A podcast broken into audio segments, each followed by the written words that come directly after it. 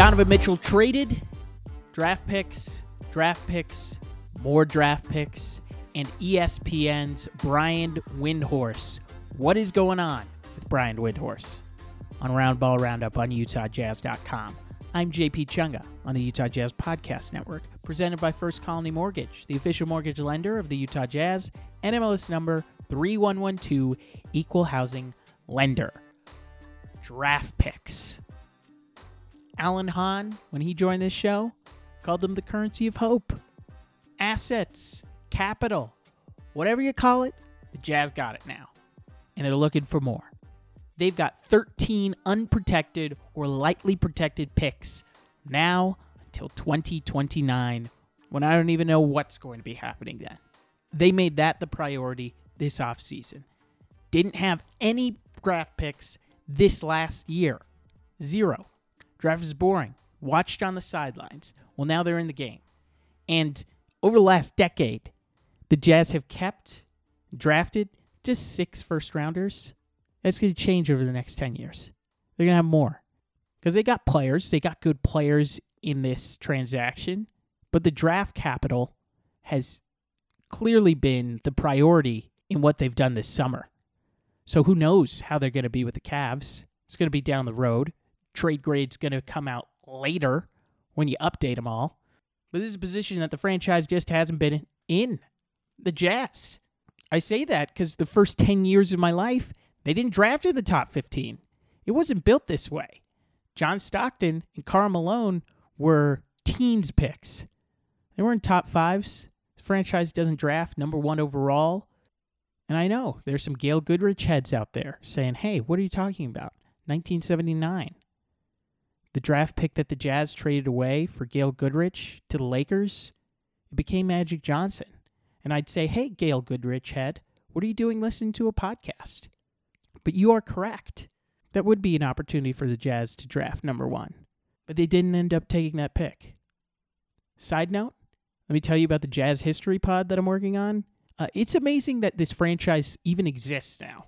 What they had to do at the very beginning, having to find new homes every single day, they weren't the priority in their own building. It's amazing where they've come so far. Anyway, back to the draft picks. Because the highest that the Jazz have drafted over my lifetime have been three, Enes Freedom, Deron Williams, and five, Dante Exum. They haven't had the good fortune of being top drafters, having everything on the board. Okay, the Cavs have. LeBron James, they've drafted five times in the top three over the last 18 years. So now the Jazz have picks. And now this becomes a small wins, a development, a draft pod, keeping up with what's happening with Scoot Henderson in the G League.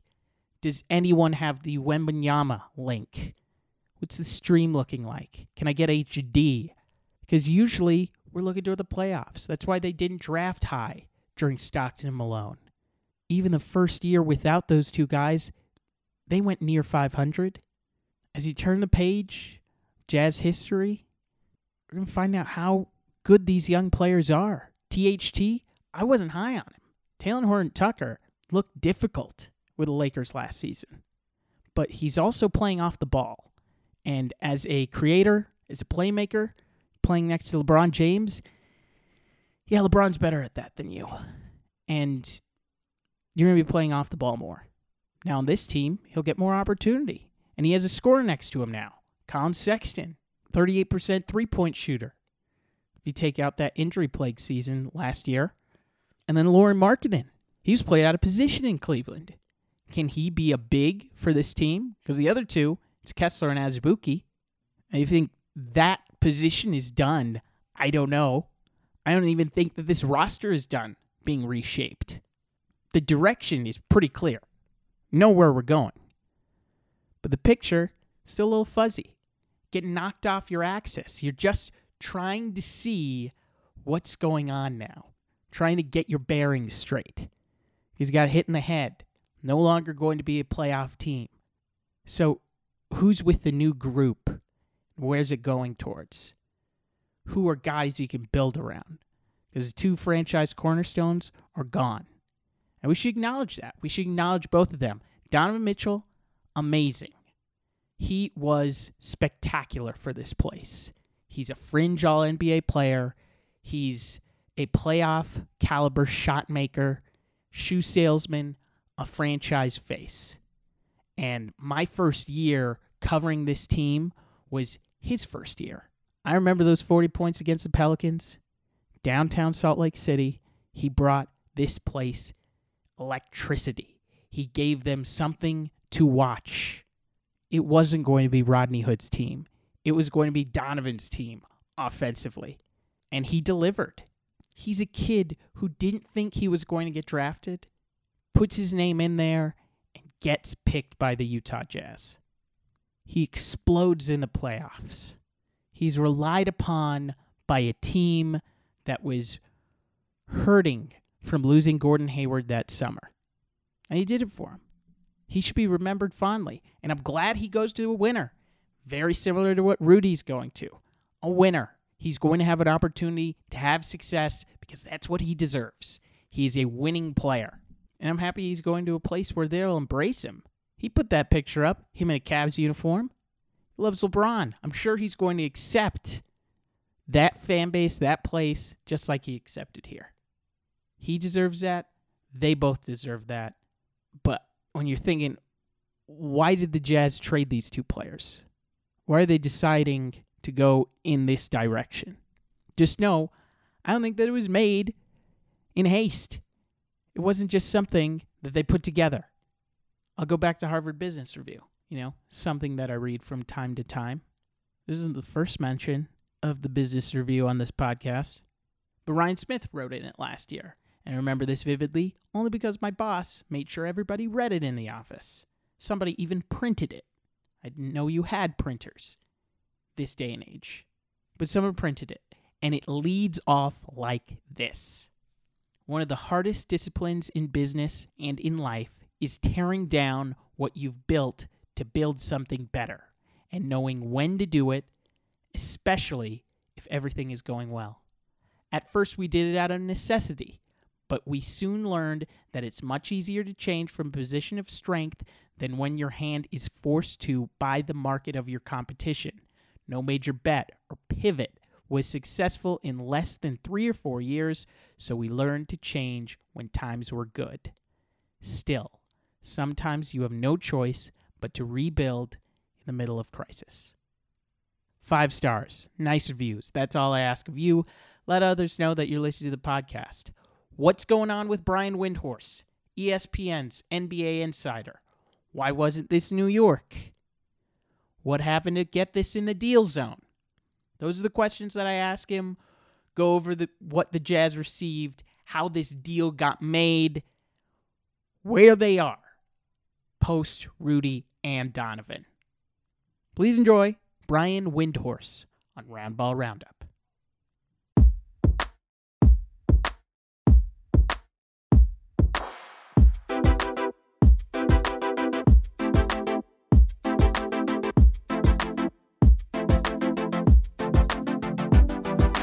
Well, I mean, who knows what's actually true? Probably only the Jazz front office knows exactly when they made the decision. Um, I can tell you that I, I think that there were people, um, both in Donovan's camp and on the Knicks side, who thought they were close on Sunday. I can tell you that after covering the NBA for 20 years, the term "close" is relative. Um, you know, team when when there's a trade and a team doesn't execute, that one of the things that they always want to know is how close was it? That they try to do a post mortem on that. Um, so they were at least somewhat, you know, on the verge of doing that. And you know, the Knicks' decision to sign R.J. Barrett to a contract extension really was a defining moment. I frankly, I don't have all the information, but I question why they did that. Um, it was not it was a deadline that was created by the Knicks. Um, they were obviously trying to establish some sort of position in the trade talks. Um, the Knicks didn't believe that they had a real other bidder. They knew that other teams were interested in, but they felt that they could offer the most. And they, you know, they they kind of wanted to have position. And so even when RJ signed the contract, he was not impossible to trade. You know, there are there are difficult uh, there it's it's it's more strategically difficult to to functionally do a trade, but it could have been done. And in some ways, I would even argue that in a vacuum, when you trade for a player like RJ Barrett and already know what his contract is, um, he almost becomes more valuable because I felt that contract was a fair contract. Um, I think uh, it was always a desirable contract. You'd want RJ Barrett on that contract. It would be a little bit unfair to him because he would sign a contract with a team and then get traded a couple of weeks later. But um, I've seen it happen. So I didn't necessarily think that that signing was the breakoff point, but it appeared to be. And then the Jazz moved on and never went back to the Knicks, from what I'm told. And look, I mean, I can put to both sides here. I can say that, um, you know, the Knicks. I don't think maybe. I think that they that they. I don't think they needed to sign RJ to that contract. I don't think it was necessary in these talks, um, not having been involved in them. But I think it was an unnecessary uh, move in the negotiation. And I'm not so sure that it was necessary for the Jazz to then be so frustrated by that to not talk to them again and just go do another deal. I wonder if emotions didn't play in on both sides there. That said, the Jazz were able to get a very good haul for for Donovan. Um, you know, it I don't know how good Collin Sexton is going to be for them. He definitely is a high upside player. I was a little bit surprised they guaranteed him all four years of that contract, but we're getting pretty far into the weeds talking about the fourth year of a sign and trade contract. Um, you know, I'd be surprised if Lauri Markkanen finishes the contract he's on in Utah. I think he's a candidate to get moved on at some point. Um, and they got Ochai Agbaji, who was a who was a um, a good prospect. Um, you know, but this is really a draft pick based trade. Um, you know, they didn't get a player in this trade. Well, I don't know. Maybe Sexton will turn into a star. I, I don't think that he will. I think he's a quality player. I don't think he's a star. But these were draft pick centric trades, both the Rudy Gobert trade and the Donovan Mitchell trade.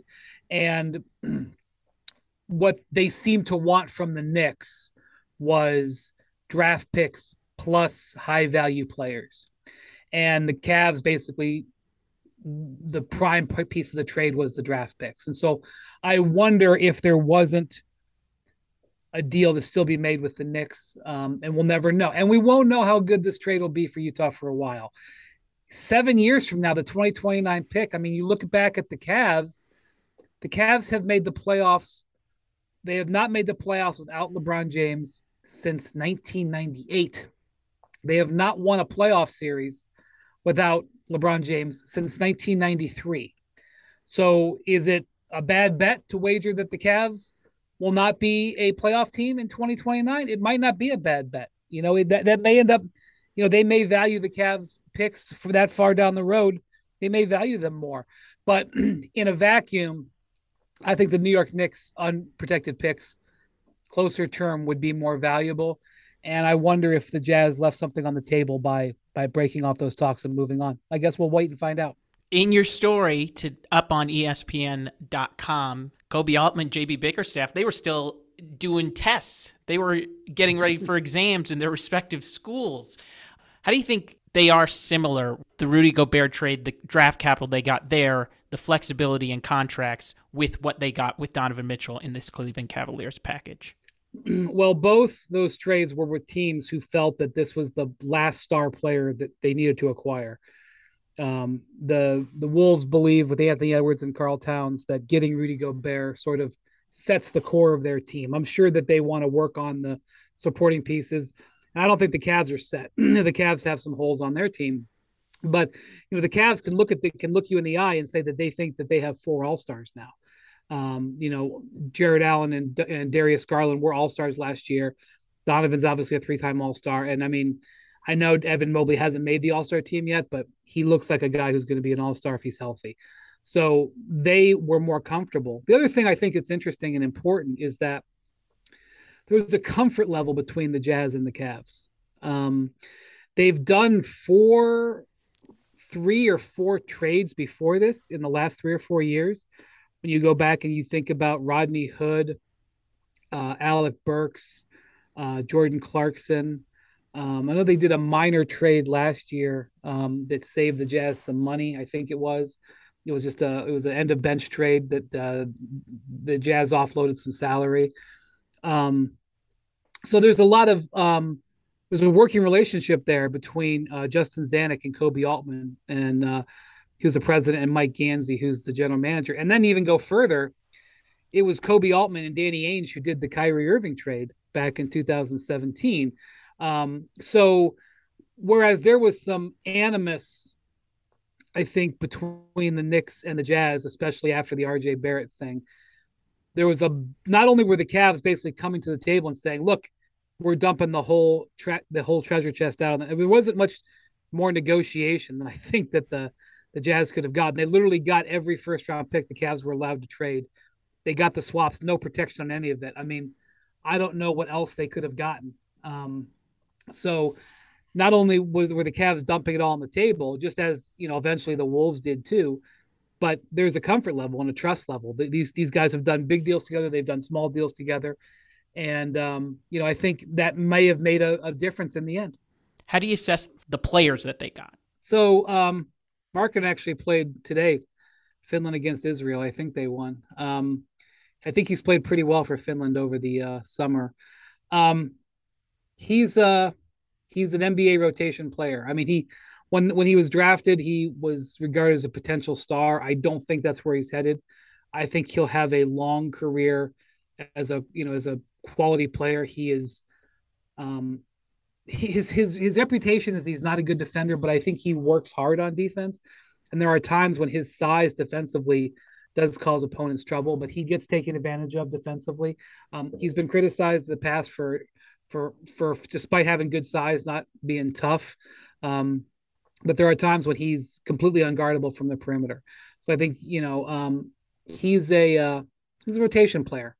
Uh, Agbaji is you know he's 22 years old. He was a I wouldn't say he was a controversial pick for the Cavs. Um, you know they, they they took a guy who could have probably immediately helped them over some other players at that position who may have been better fits defensively um, that were bigger, that were that were bigger. Um, but he is a total professional level shooter. In summer league, the Cavs ran plays for him, ran um, NBA style plays designed to get him open. Um, you know, floppy action and stuff, if you know what I'm talking about. And he delivered. He is a straight catch and shoot player, and I do think he defends. I think he will be a quality rotation player, you know, right from the start. So I think both those guys, rotation players, I think they're role players. Um, Collin Sexton is a guy who um, really improved in his couple years in Cleveland from a shooting standpoint. His he was a but he really showed he's a better shooter than I thought he would be. I don't have his numbers right in front of me, but he was kind of a high usage volume scorer. Um, and uh, you know, I think the thing with him is in Cleveland, people thought that ideally he would actually, ironically, people kind of thought that he could be a Jordan Clarkson type player. Um, that, you know, Clark, Clarkson early in his career was a guy who, you know, he, he was a second round pick, not the eighth overall pick like Collin Sexton was. I mean, Collin Sexton came into Cleveland with huge expectations because he was the the centerpiece asset that the Cavs got back got back for Kyrie Irving and uh, you know they elected to trade for the draft pick instead of uh, instead of a player at the centerpiece of that trade. Um, and uh, so the Cavs took him at eighth, and you know he was you know he was out of Alabama and you know uh, famously had like you know competed hard when I don't remember how or why, but Alabama was down to three players and somehow he held his own and and Dan Gilbert the Cavs owner loved that about him. He was Dan Gilbert came to his workout in Cleveland and just loved how competitive he was. And he was a fan favorite in Cleveland because they were terrible his first couple of years, but he was out there scoring 25, 28, you know, playing his backside off. Um, he's limited though. He's limited defensively. And, um, you know, he's, I think his perfect role is to be a, uh, a combo guard off the bench. I think if he had stayed in Cleveland, he would have come off the bench this year. He would have come off the bench behind Darius Garland and I don't know how he would have felt about that.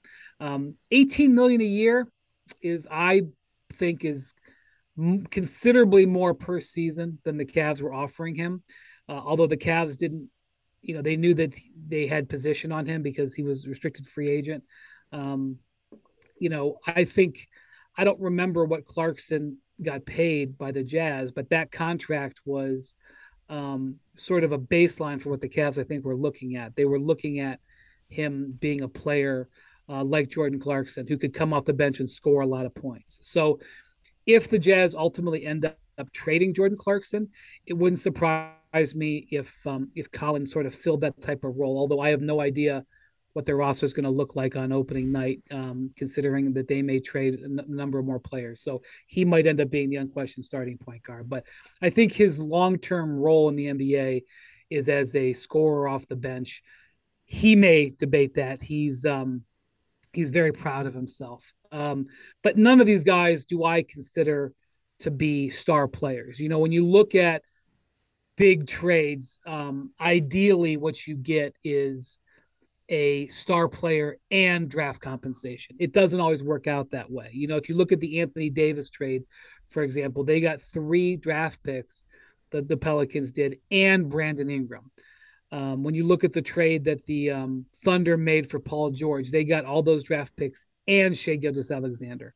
Um, I don't think in these two trades that the that the Jazz got a player like that. I could be wrong though. I mean, Collin Sexton could prove a lot what I just said wrong. I don't feel like dogmatic about it. I think the primary focus on these on these um, trades was those draft picks and those swaps.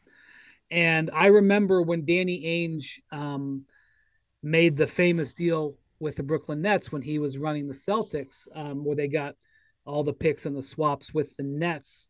Um, they had this very sort sort of sad press conference with all these players they traded for, none of whom really wanted to be there, and they sort of had these sort of like dead face, stone face stares when they were holding up their jerseys. It was like uh, Kris Humphrey and Jason Terry, Kris Humphries and Jason Terry. They, but you can find the photo. They're like, "Why are we even here?"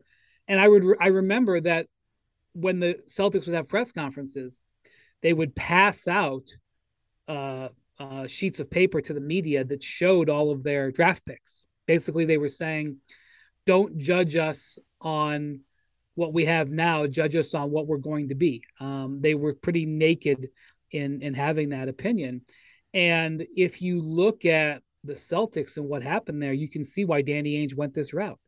He drafted Jayson Tatum. He drafted Marcus Smart. He drafted Jaylen Brown. He drafted Grant Williams. Yeah, and they missed on some picks too. You know, they took other guys in the lottery that didn't work out, but you know they hit on those guys. The team that was two wins from the finals last year was generally built with players that Danny Ainge drafted through making trades to get picks, and so um, I think the Jazz are in for some um, some long winter nights the next couple seasons, but I understand why Danny Ainge went this route. Before we get to Donovan's fit on Cleveland, I want to ask what's the market with NBA insiders on the other players still on the Jazz: Mike Conley, Bojan Bogdanovic, yeah. Jordan Clarkson. I think that I've talked to two or three teams already that are interested in in, in Bojan. Um, I think the Jazz will have a selection of options that they can go there. Um, I know of at least three or four right off the top of my head, and um, I think there's a good chance they'll get a first round pick for him. And the question will be, will they want to build a larger deal for him or will they want to do a straight up deal for him? And they might even be able to get a first round pick for him and then maybe another player that they can then retrade, maybe not for another first, but maybe for two seconds or something like that. Um, so when they make a deal, it'll be interesting to see if they just want what they did in these other trades, which is just players to balance out the trade, or whether they want actual um, you know, prospects. My guess is it'll be a pick and a player that they may not necessarily want to keep. Um, uh, Conley's a little bit more complicated because he's owed $15 million next year. And I would want him on my team, but you could argue that that might be viewed as a bit of a um, undesired contract, even though, again, I'd really want him. And so the Jazz may not be able to get – great market value for him. Um, so that may be a, a guy that they either don't trade for a while or attach to one of their other players. Um, but I think it's, um, I think there's a good chance that Bojan will be moved. I think there's a good chance Malik Beasley will be moved. There's a decent chance Jordan Clarkson will be moved. I think there's interest in all those players. And then as far as the guys that they've acquired, um, you know, they've already traded obviously one guy they acquired, Patrick Beverley. And in that in that situation, they looked for a, prospect player in Talen Horton Tucker. Um, and so I think you'll either see those guys traded for other prospect players or straight up traded for draft picks.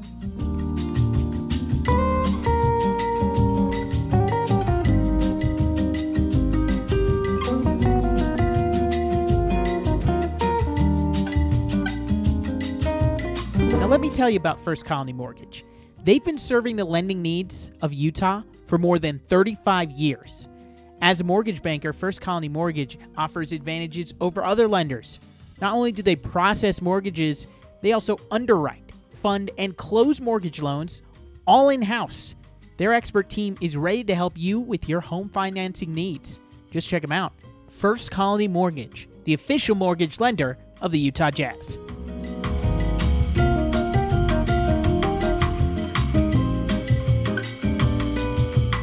I was looking at some photos of Darius and Donovan talking to each other during a game, and they look eye to eye. They're the exact same size.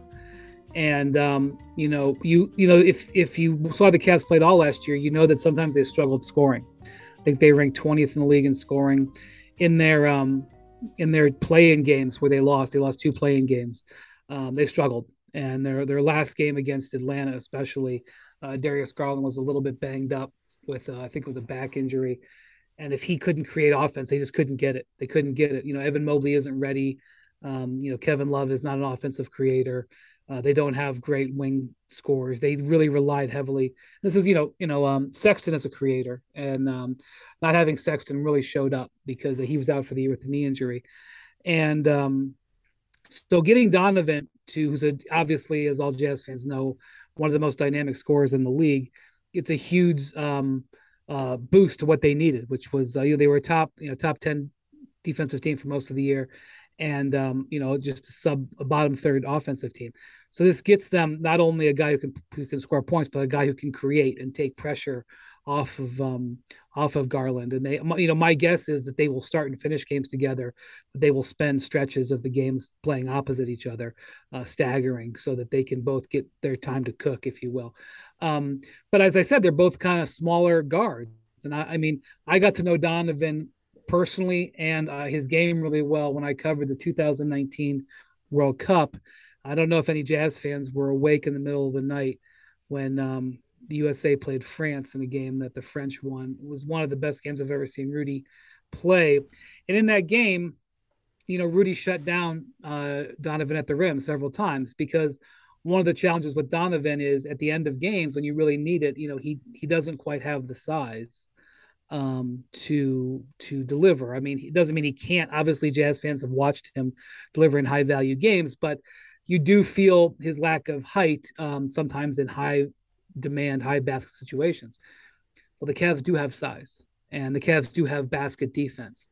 So if you're gonna if you're gonna pair two small defensively suspect guards like Garland and um, and Donovan, you want to have basket defense. Well, the Cavs have two of the best rim protecting bigs in the league, and Jarrett Allen and Evan Mobley. And uh, I think Mobley's game is developing. They're hoping offensively so that he becomes more of a threat, shooting the ball and creating with the ball. And really, their their future is sort of tied to him. Um, but as I, I, was telling people in Cleveland on the radio today, I'm not sure how familiar folks in Cleveland are with Donovan. I mean, obviously he's been on national TV a lot, but you of course know they're going to fall in love with him. That you know there's going to be number 45 Cavs jerseys popping up very fast because of um, his magnetism as a player and the way he the way he plays. Obviously, sometimes he's frustrating he doesn't, you know, deliver a thousand percent of the time, but um, he obviously does a lot of things. And on a team that's competitive with three other stars, all in their twenties, all under contract, it probably is going to be a home for him for the next couple years at least. What kind of star power can he expect from Cleveland? They've had Kyrie, they've had LeBron. Nobody's going to touch LeBron in terms of popularity yeah. there. But he's been on NBA 2K China. He has a signature shoe with Adidas. Where is he in terms of star power bringing it to, to Cleveland? Not the same as it would have been in New York. it wouldn't have been the same as uh, you know being a star every few nights at uh, MSG. But you know, I think you know the Cavs were on national TV nine times already, and my guess is that they'll squeeze out a few more now that you know they'll figure out a way to put them on a few a few more. Um, and if he excels in the playoffs, he'll get a lot of attention. Um, the Cavs' future is really tied, in my opinion, to Evan Mobley's growth as opposed to anything else. He, in my view, is their franchise player, but he is also not a dynamic personality. Um, he's a very quiet guy and doesn't play with a lot of emotion, doesn't have a magnetic personality. So while Donovan Donovan may be in a good spot here, is that um, he can deliver and he can sort of take some spotlight. But ultimately, I think where the Cavs are going to go is going to be how far uh, Evan Mobley can take them. Is he going to be a Chris Bosh level player? Is he going to be a Kevin Garnett level player? Some people think he can be. Some people think he's got that type of talent. Um, maybe he does. Maybe he doesn't. Maybe he settles into a um, a 17 and 10 guy who has a 17 year career and makes 10 All Star teams, but you know is never a, a, a guy who leads the team. Maybe that's who he is. Maybe he turns into Garnett where he's an absolute force at the defensive end and and can still um, be one of the scoring leaders of a team on, on offense. That's what they're hoping. But I think Donovan will have less pressure on him than Mobley will. And really, I think it's a sort of a two season um, test because Donovan has three years left on his contract. And obviously, you never want to have a player like him go into the final year of his deal with, the, with it being unsettled. So, over the next two years, will the grouping that the Cavs have work? Will Donovan excel? And will Donovan want to be there? Um, and that you know it'll be a two it'll be a two year trial. Um, and also the Cavs are going to have to get some other complementary pieces uh, in that time. But um, you know they'll probably be a fun team to watch. And my guess is he will, um, you know, get a, some attention. He won't be LeBron, but I'm, my my guess is that, you know, in the Eastern Conference where there's going to be a, a pretty dynamic game at least every night between Philly, Brooklyn, Boston, Milwaukee, Miami. Even you look at Atlanta. I mean, Trae Young and that team is going to be really good. Um, there's going to be a lot of attention paid to those guys, and um, I think Donovan will be right in with them. Let you go on this. Where did the Knicks go from here as the bridesmaid once again? So they, they still have the draft picks. It doesn't sound like it's not like they they expire. Um, they still have those to trade. Um, you know, I think the Knicks when they elected to trade when they elected to sign RJ Barrett and basically, you know, send the um the Jazz a proverbial forearm shiver, they had to be prepared. Even though I don't think I don't I think they thought they still could make the deal, but they had to be prepared for the for the idea that they were gonna potentially not get this deal done. And they had to get to a place where they could live with not getting Donovan uh, if it meant in their mind overpaying. And so now they have to swallow the jagged pill of watching another team get him and hope that the comfort of, well, we, it's better to have, um, to have not, to have not got him at all than to have gotten him and overpaid. And you could talk to 10 different people and get 10 different answers on how to feel about that. Um, you know, I, in, in a vacuum, I like the deals that the Knicks have made. I like the contract that Barrett signed. I like the contract that Mitchell Robinson signed. Uh, I don't think Jalen Brunson is a um, is a franchise savior, but I getting him for not without giving up anything, and they structured his contract in such a way that he'll be very valuable in trades. You know, going forward, I, I like that pickup. I don't think it should be the be all end all. Um, I even was okay with the Julius Randle contract. Um, he didn't play well last year, but I was fine with when he signed it. All of those decisions, and I'm, you know, again in a vacuum, okay with not paying more than anybody else was offering for, um, you know, for Donovan. I mean, and if the price truly was two unprotected, you know, three picks and RJ Barrett and whoever else second player was, uh, you know, the Cavs didn't give a player as good as RJ Barrett, even though they gave the three picks. So um, I think they have to get to a place where they're willing to say, you know, you you live to fight another day. The problem is, is that in the NBA, nothing's guaranteed. And what I wonder is if, especially if they get off to a poor start, if they won't feel pressure to do something eventually, will they be able to stick to their to their patience and their and their um their plan? it's it's it's going to be tough, but I do think that some Knicks fans like had the had the Knicks traded for Donovan, and if Donovan was a Knick today, I don't think the Knicks are like a guaranteed playoff team, much less a team that could advance deep in the playoffs. They would still have had to go make another deal or two, and that deal might not have happened for six months or maybe till next off season.